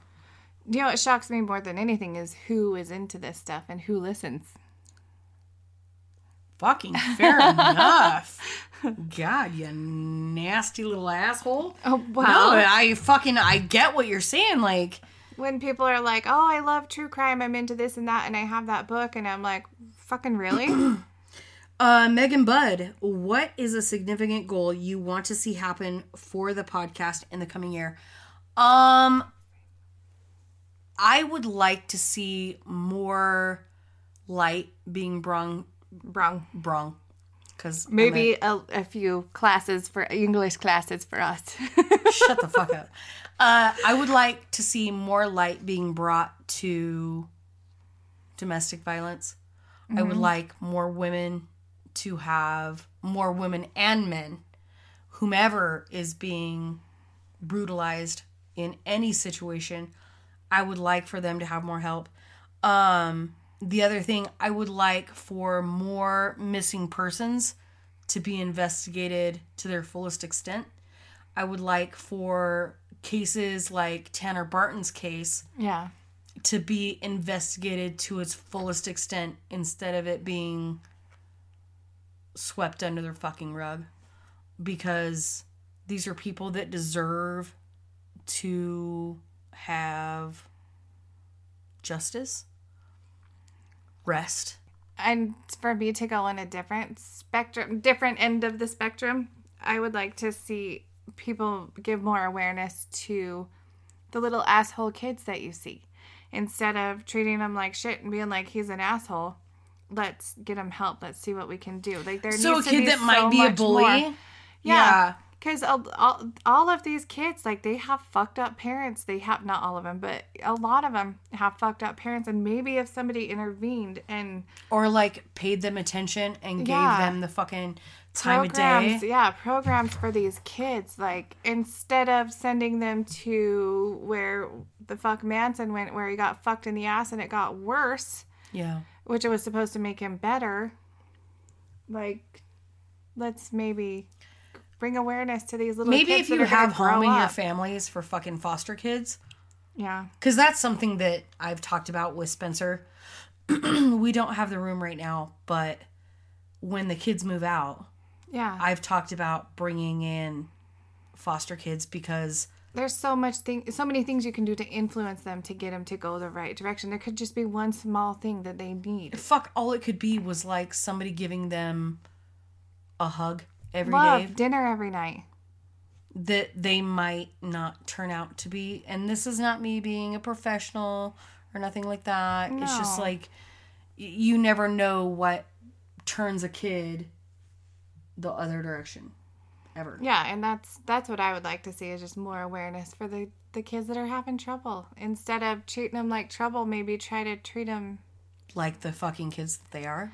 yeah, let them have a childhood, understand why they're why they are Some the of them are are. fucking forced to be adults way before they should have fucking ever had any of those problems. And another story that I probably overshare with Calvin's bully when we went in and met with his teachers, I was like, I would like this child to realize that there's consequences for his actions. And if his parents aren't doing that, maybe we can all band together and help out so that he knows that he can't just continue to be an asshole. And the teachers just looked at me like I was crazy. And I'm like, I care about this kid too. While I while I want to bitch slap him really hard, I care like I about want to punch him in the gonna- fucking face, but I want him to be okay. I want him to grow up and be a decent human and not be a little fucking asshole. I agree. It's not a bad thought. I mean, really, Isn't that what we want for like all kids? Well, yeah, that's what I want for my kids. That's why I stay home and raise them. And I know I'm fucking it up because I'm a parent. I'm a normal human, but I'm trying to do the best I can. I don't know. I just gave my kids Cards Against Humanity to fucking play at a If party. they don't already know everything about no, that, some of the shit my kids said fucking Dude, stunned me. Yeah, well, some of the shit that I saw in Cards Against Humanity made me blush, though. Uh, yeah, but when my daughter was like, "Oh, the bigger, blacker dick," I was like, Fuck. Um, have, you seen one of those? Because you would not be excited about it. "You're they are fucking- scary. You're 17. What the fuck do you know about a bigger, blacker dick? Yeah.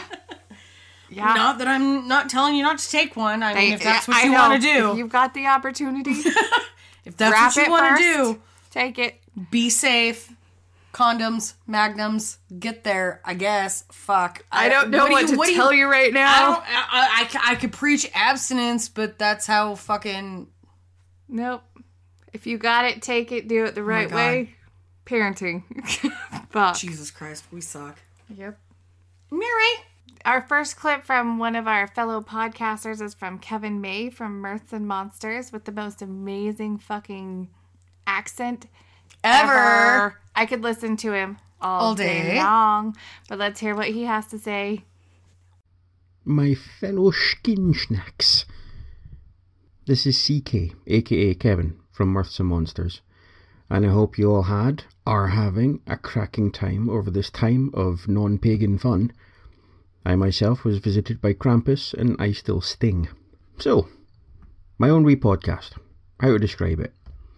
I take a variety of myths, legends, or even dates, like Halloween, Friday the 13th, and then my inner voices take over. When I come out of that state, I done made funny stuff. It's surreal, it's for family, it has a dog, my dog Finn, in it, and one of my cats, Ray, she's possessed by Satan and she loves Barry Manilow. Now I know that the lasses from Colour Me Dead enjoy it, so, you know, if you don't like it, they'll probably kill you. It's not a threat. Promise. uh, now, to the hosts, past and present of Colour Me Dead Ember, Angel, and Nikki. Now, these three weren't so much a breath of fresh air. They were, and are, more like a hurricane.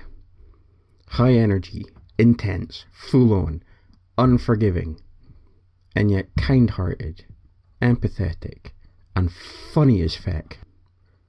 The other thing that I dig so much is the ridiculous amount of research that goes into each episode. There have been cases that I've been familiar with, such as David Parker Ray, the Twatty Toy Box Killer. I still found out things that I didn't know. Such was the extensive research that had been done. The case I'd like to mention, though, is about Tanner Barton. On its own, the case itself is very interesting.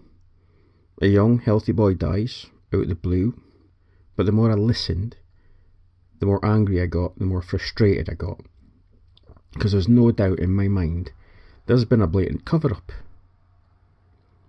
The families of the friends of Tanner, I say friends of Tanner, okay, maybe a bit harsh, but the families of them lawyered up and it's just suspicious. It's really suspicious. And the thing that's made it stick with me even more was the emotion in Ember's voice while she was doing the story. It obviously meant a lot because it was a listener story as well. Um, and Colour Me Dead was using their position to get something out there, and that stuck with me because I still follow uh, Tanner's mum and her and, their, and his family, and uh, trying to get the they're trying to get the justice that Tanner fully deserves. And here's hoping he will, because folk just need to admit what happened.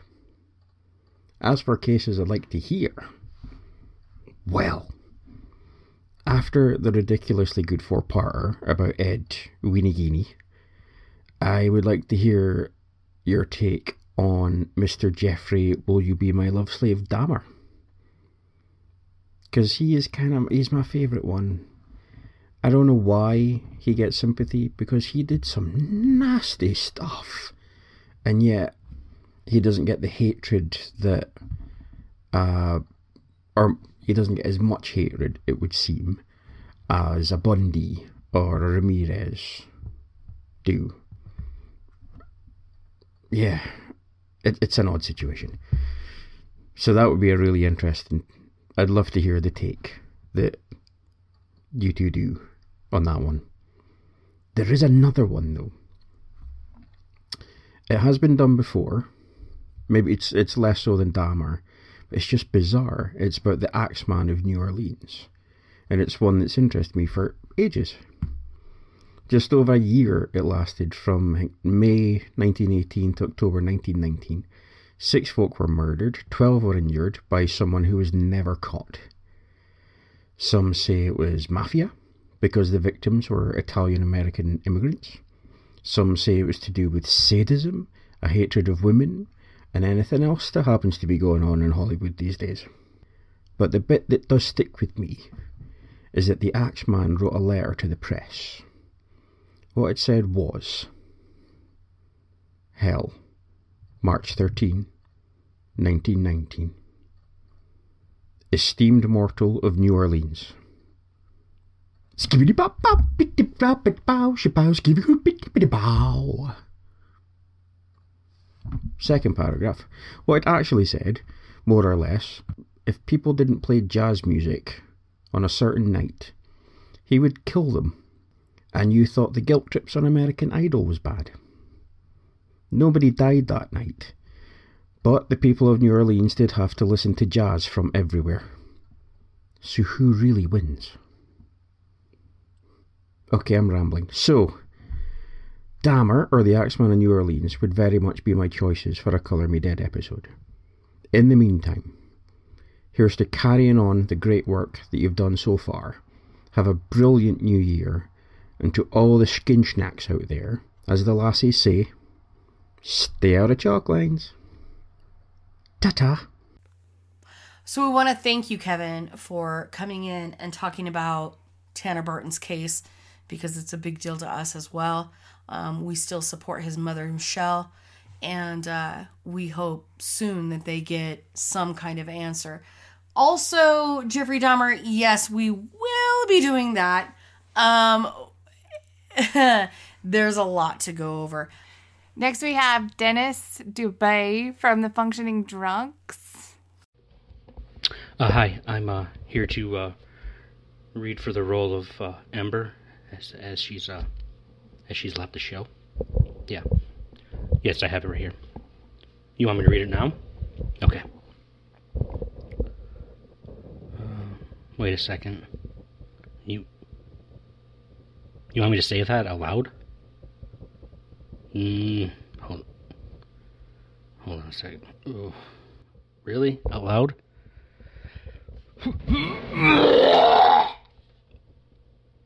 I, I can't do it. I, I quit. I'm with I'm with Ember. What you just heard was a reenactment of a fake audition done by the voice of Dennis Dubé, one half of the Functioning Drunks podcast. Hi, AJ couldn't be here, so I I'm I'm doing this. AJ doesn't really like to do the promo thing, and uh, I I guess I don't either because uh, I originally recorded that and uh, forgot to give the, the the promo for my own show, and Angel uh, so very politely told me to fucking do it. So here I am doing it.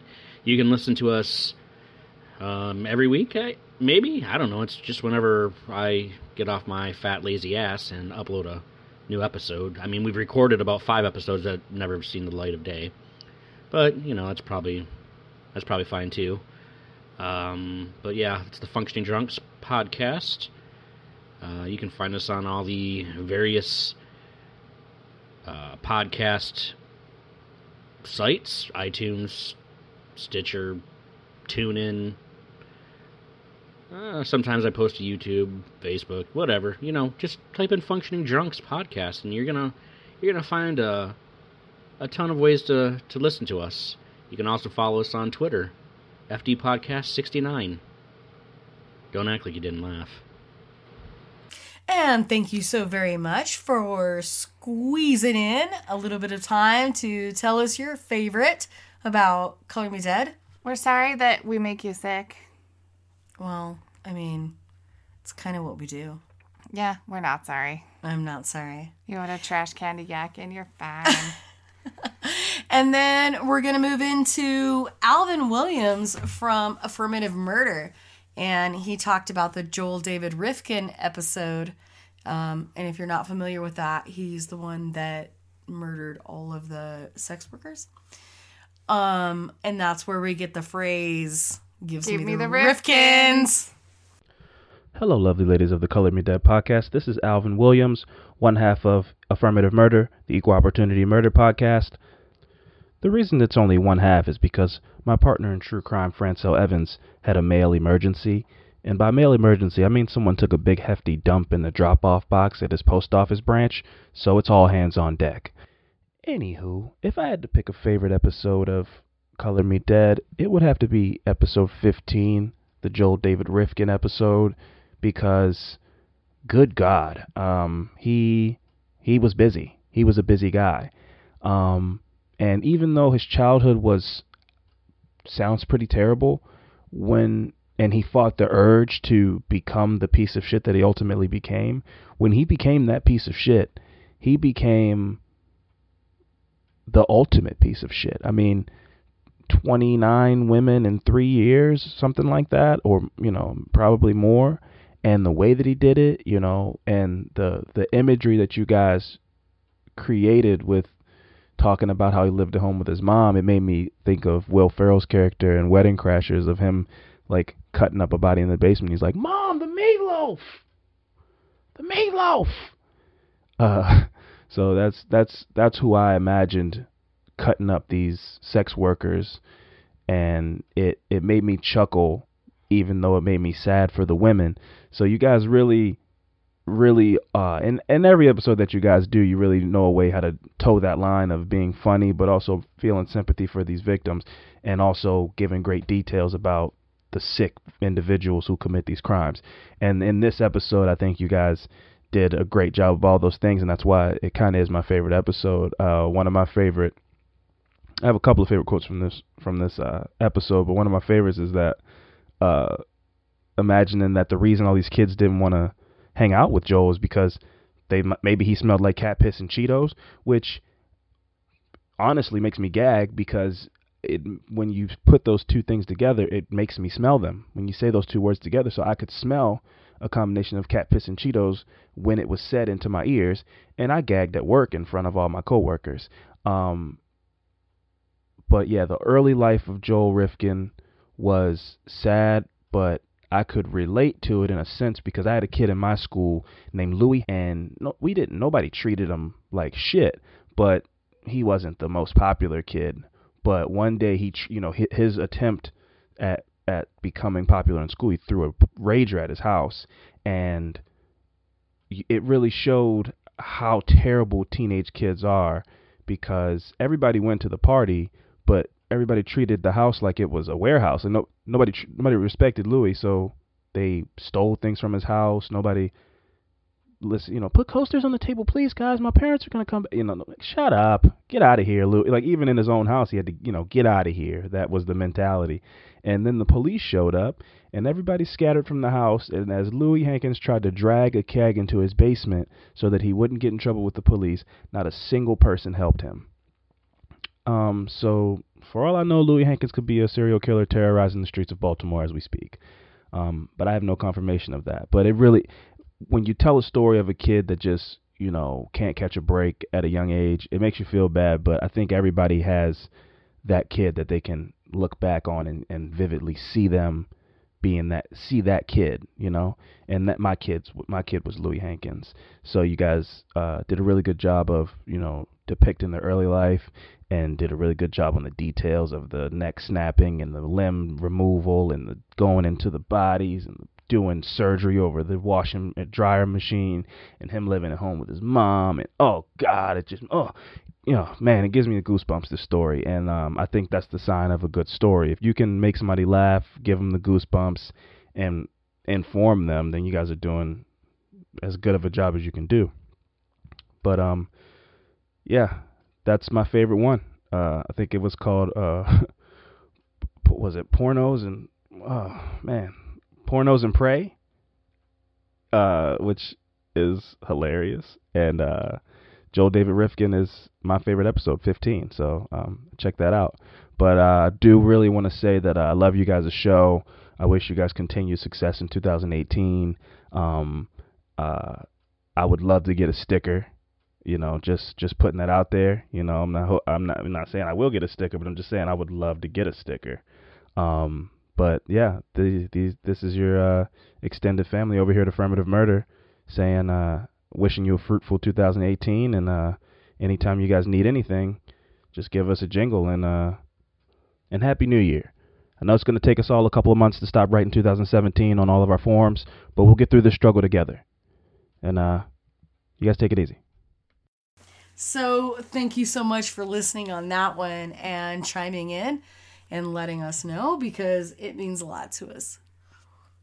Last and not least, Meliste. Meliste. It's California Dreaming. Roseanne Yes. Sinclair. Thank you so much. Hi, this is Roseanne from the California Dreaming Podcast. I'd like to thank Nikki and Ember for inviting me to be a part of their favorites episode. I know that if you're a fan of the gory gals, my show might not be your thing. I'm not very gory. I don't have much of a potty mouth, and you might find me kind of boring, as you should compared to these girls. But, you know, we're women, we're podcasters, and we belong to a community that thrives when we support one another. And I so very much enjoy the girls' unique take on cases that they cover. Which brings me to my favorite of theirs. It was one of the first, if not the first episode of theirs that I listened to when I first became aware of their show, the Jodi Arias case. I've referenced this case a couple of times in some of my own shows, but thus far I have yet to cover the story myself, as it's been told really well by some really good shows. But I always love hearing about this case.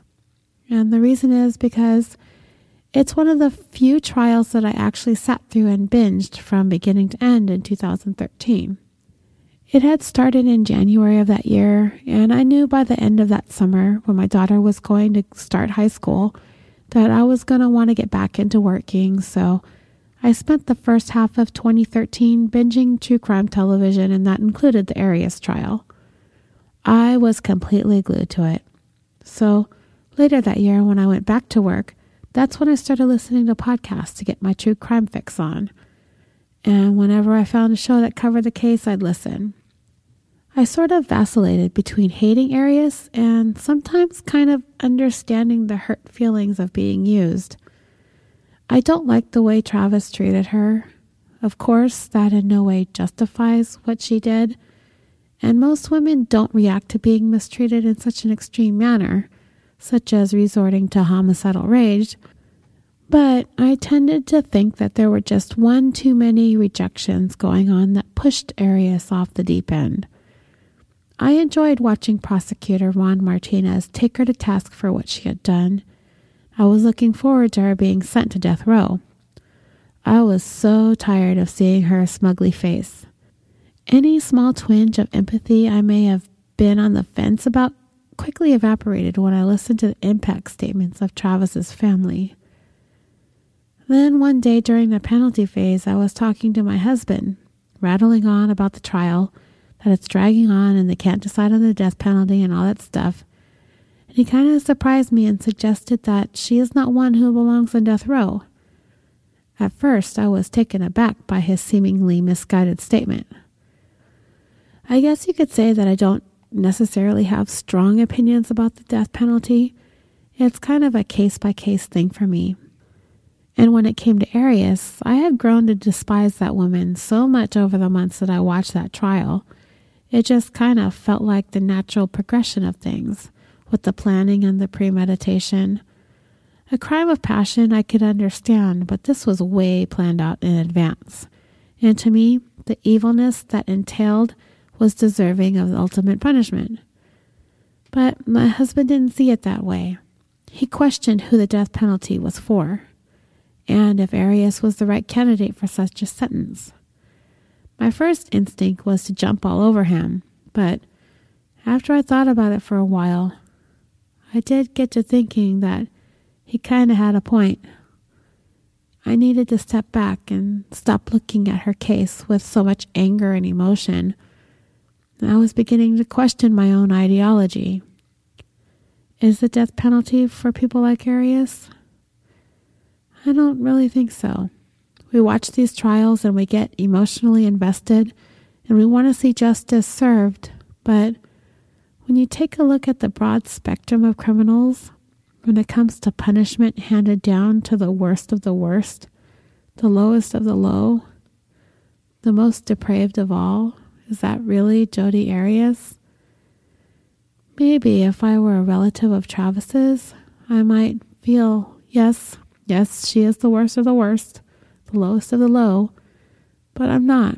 And for me, I feel like she's right where she should be. And that's why this case is one of my favorites. It challenged me to look at things from a different perspective, to not jump to conclusions so quickly, and most importantly, to think hard before I go around wishing death on someone else. Thank you, girls, for bringing the Jodi Arias story to us all. It is hands down one of my favorites you guys have done. And thank you for having me on the show. Later, girls. Thank you so much, Roseanne, for that clip. Definitely go and check out her podcast. Uh, California Dreaming is fucking amazing. Yeah. Yeah. Yeah. Yeah. But that brings us to the end of our new year Episode. episode. Wait, episode. Should we ruin his accent too? Because we do a lot more. We got to tell him about that girl from uh, Wisconsin. And I got Oh, messages God. from her, and Yeah. she sent she sent us a little um, voice clip. Fucking amazing! It made my day. Hold on, I'm finding her. But at least Veronica fucking saved us a little. A little. A little. Okay, her name is Christian Chr- Christian Jesus Christ Kristen Shay Stone, and she sent us the funnest little clip. Are you gonna play Oh, it? do we get to play it? Yeah. Yes, let's play it. Sorry, Kristen, if you didn't want us to play it, but you're a You don't. You, don't. You don't have day. a fucking choice at this point. Hello from Green Bay, Wisconsin, don't you know? Sitting here, a few glasses of wine in after a hard day at the bank. Had far too many stop and go lights on my trek home. Wauwatosa is a weird town name, eh? To speak normally, though, you guys have a great podcast. I'm so happy I stumbled upon it. I'm so happy. you guys rock, and I'll continue listening. Love ya. Bye. That made me. So I love her so much. I was Too so many stop and goes. stop and goes from Watoma. Well, from what I'm gonna fucking kidnap her and put her in my pocket. I know. I was like, because she was saying that sometimes she has a couple and calls her friend and and gets heavy into the accent. I'm like, whoa. if you ever feel like sending us a little voice recording after you've had a couple, do so. And she did, and I was so excited. Oh, I've had a couple of glasses of Shiraz. Had one too many stop and goes. On That's like home. when, well, when Veronica gets on the phone with some of her friends from back home, and she's like, "Oh, you know what? Oh, sweet, lovely man, I love him, love him still." I'm like, "Holy shit!" I asked her if she says proposed repeatedly. Propose. She said no, but she should. she should. Oh, I propose. Dear sweet man, Yeah, he proposed. he proposed. But we hope you, You had. Irish. I know I can't. I can't do accents. I can fuck them all up. take a nap. All I've got in me is Tammy, and A medium white. oh, Sorry. yes, I have another accent that I can't. Or uh, yeah, I can't really do it. But Big things Tammy. are coming after the first of the year. We got that's lots what of cool she shit. said. Big things are making me come. What? what? Fucking pervert. Sorry. God. Sorry. Sherry. Sorry. So some of the things that we discussed that might be coming Um, we're gonna do some profiles on serial killer profilers. Woo! So it's gonna stay true, True crime. true crime, true crime. It's all gonna stay true crime unless it's a fucking mini-sode, motherfuckers. Yeah, but you're gonna have to get all Patreon for that shit. Oh yeah. You gotta pay. Oh for- Look at the Patreon. Oh, look y'all. at that Patreon. The Patreons get all the good stuff. I don't know where I was going with that. I don't know either, but it was a good one. yeah. So Make of it what you will. What I am. read Harry Potter. Do it. Read, Read- Harry Potter Read Harry Potter. and stay out of Chalklands. Goodbye. Goodbye.